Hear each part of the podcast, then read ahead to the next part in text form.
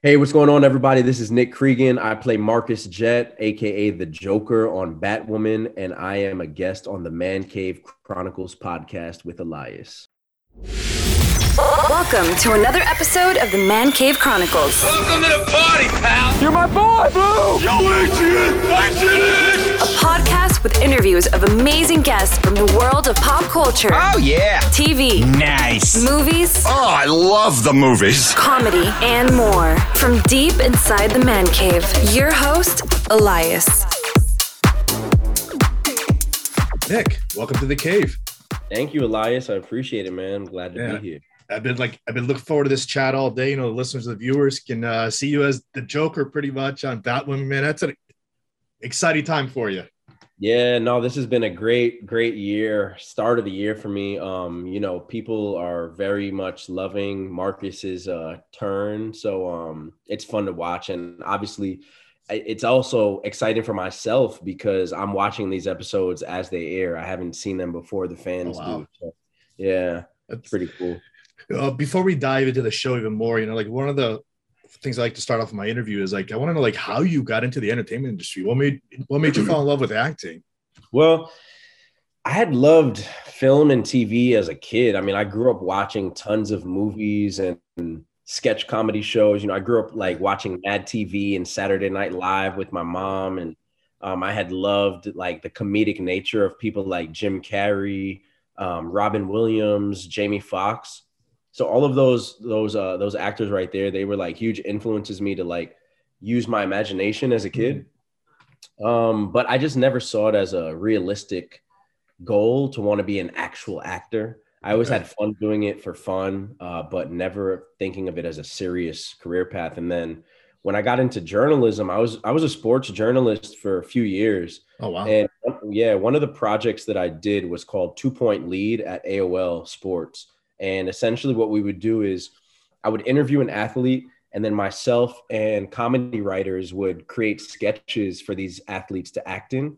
So we would offer them like a part in this sketch after the interview. And that's kind of what got my brain buzzing about acting again. I was like, damn, like this is a lot of fun. I do love interviewing people, but I would much rather be on screen. So I kind of just got my phone and started recording myself doing sketches that I would create. And one of those sketches went viral. And um, Oprah Winfrey's writing team on OWN saw one of my sketches and they had, had Carmen Cuba Casting reach out to me to audition for one of their shows. And that's kind of just how I started Wow. my acting. Yeah. So like no acting classes at all or anything. You just like kind of like jumped right into it. Initially, yeah, just jumped in. I mean, I've taken acting classes a ton um, over the past few years, but when I first started, it was pretty raw. I was just like, Wow. I just got on set and I was like, oh my god, like this is this is the big leagues. I'm just here. I'm ready, but I, I don't know how good I'll be. That's right. So like, but not only like, you know, before we talk into Batman, like you were on Law and Order, the spinoff organized crime of it, like for like 10 episodes. It's like that's pretty Yeah. good for like a you know person that just like got into it the way you got into it. And you you went on that show and now you're on Batwoman. It's like that's a pretty awesome story.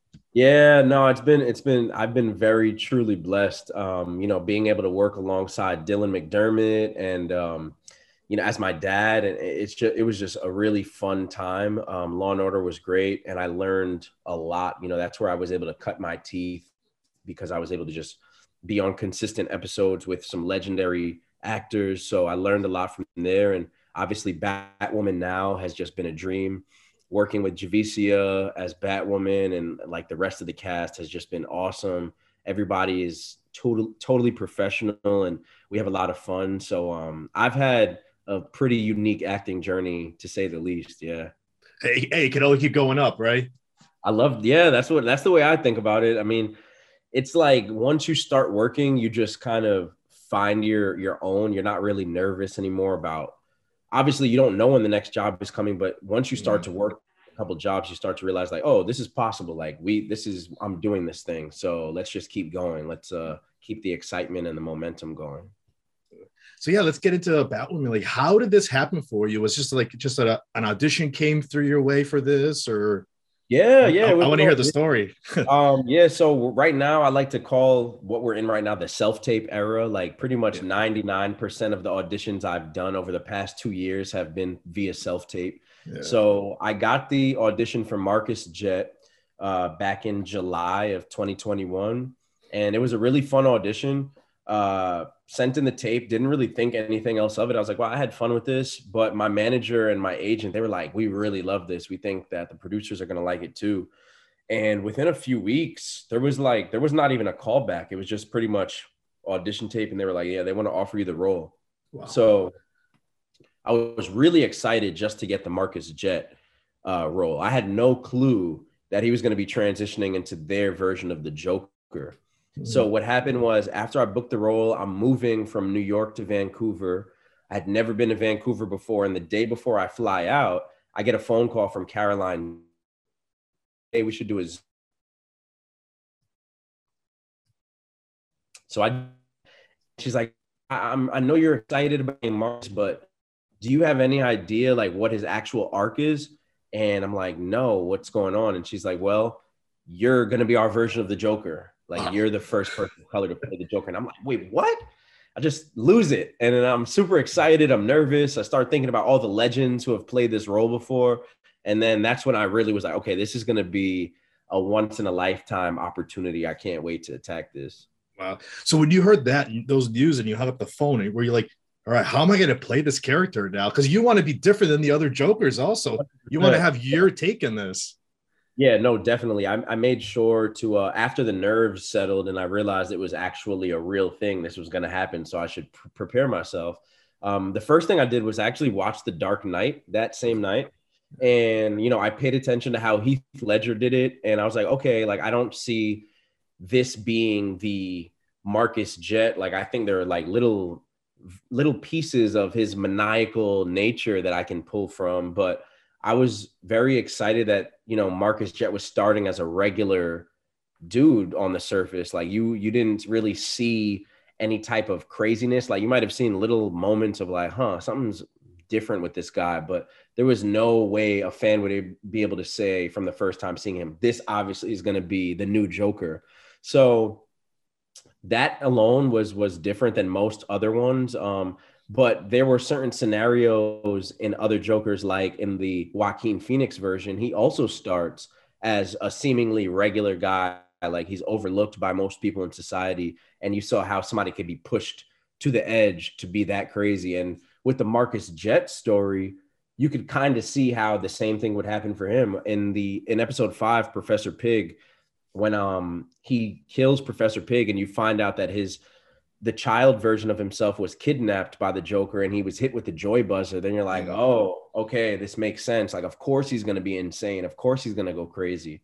So, you know, I think it, it's obviously its own version, but there are little pieces from um from other Jokers. That's awesome. How much like did the did you like pretty much uh shoot ideas with the director and the writers and everything like how you want to play him? Also, do you have any input?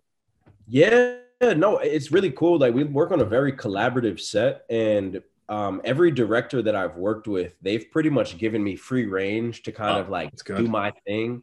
There be there will be like little notes where they're like, "Hey, the executive producer just wants to make sure that this part of the story is told, but by all means, just like go for it, just do your thing."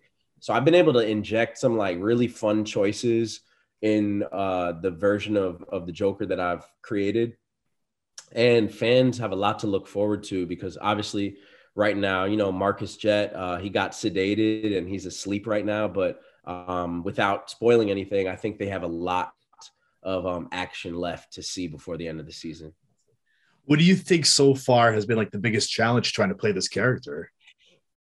um that's a good question uh, i think the biggest challenge would be you know like early on knowing that he's going to turn into the Joker, like making sure that you're weaving in multi layers of, Mm.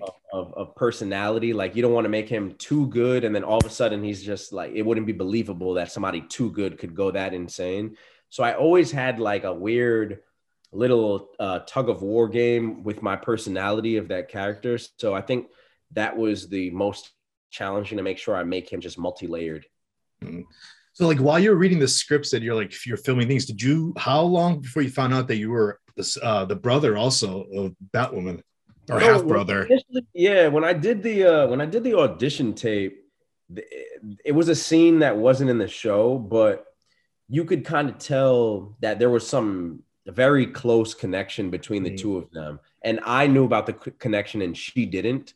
So when I got the first when I got the first script, I immediately saw that um there was going to be a reveal that Marcus is Ryan's brother in episode 3.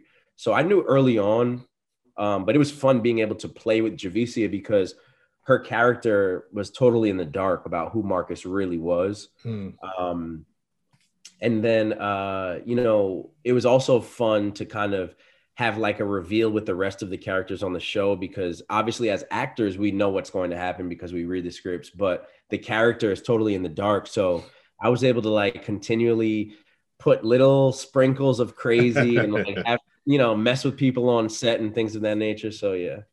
Speaking of Javicia, uh, how would you describe now that chemistry between you two? Because you, now you guys are going to butt heads too. Yeah, it, it's it's cool because you know off screen, her and I are like very good friends. You know, we're almost like siblings in real life.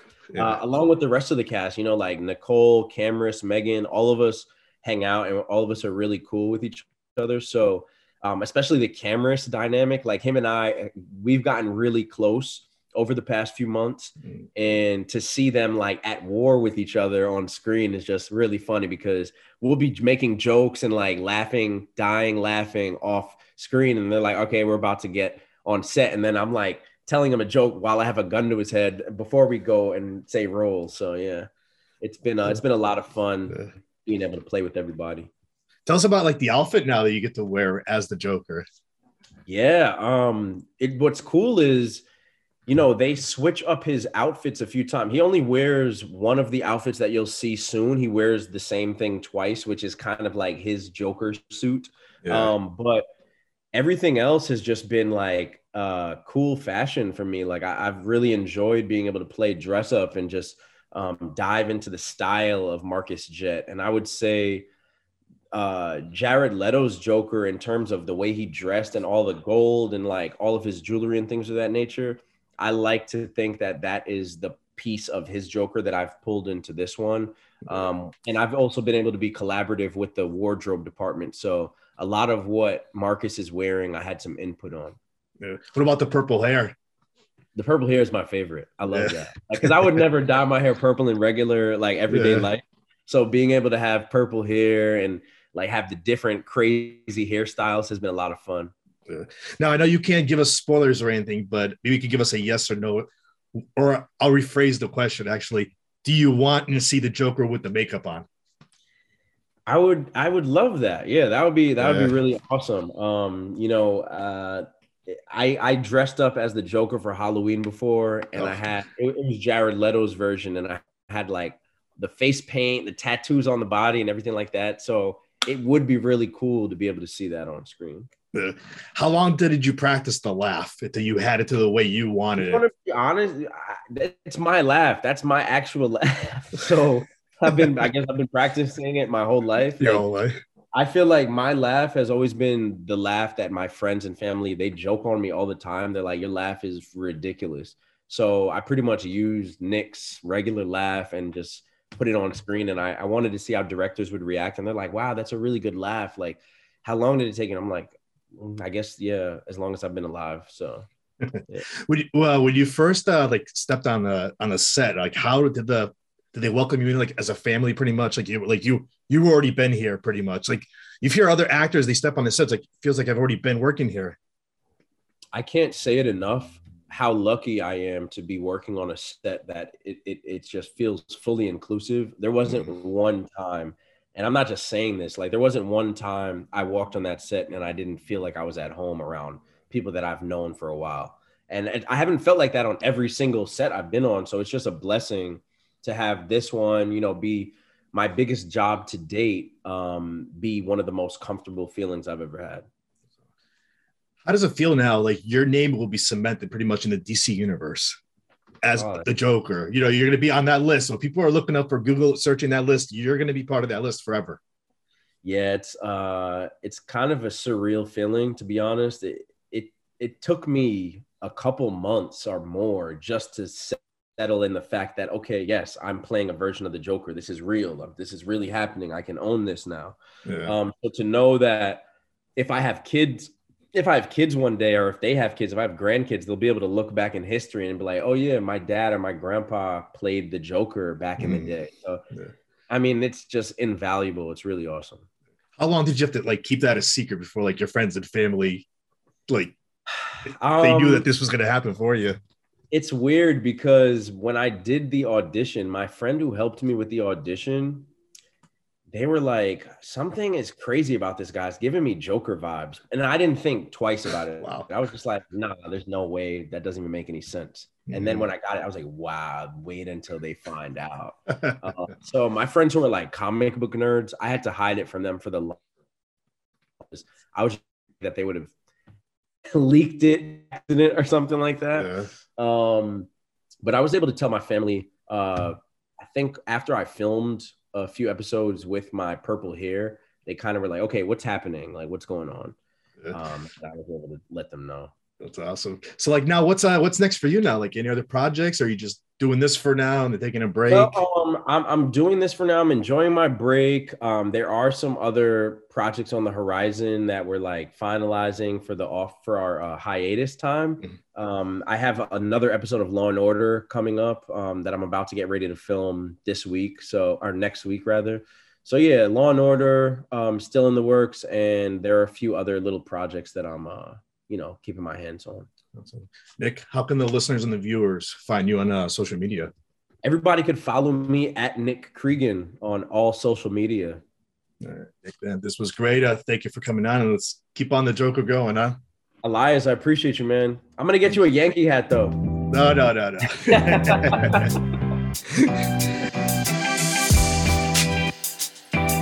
That's a wrap. That's a wrap, everybody. That's a wrap. Thanks for listening to the Man Cave Chronicles podcast. I finally get my man cave. You can find us on Twitter, Facebook, and Instagram at the MCC Podcast and our website, themccpodcast.com. Until next time.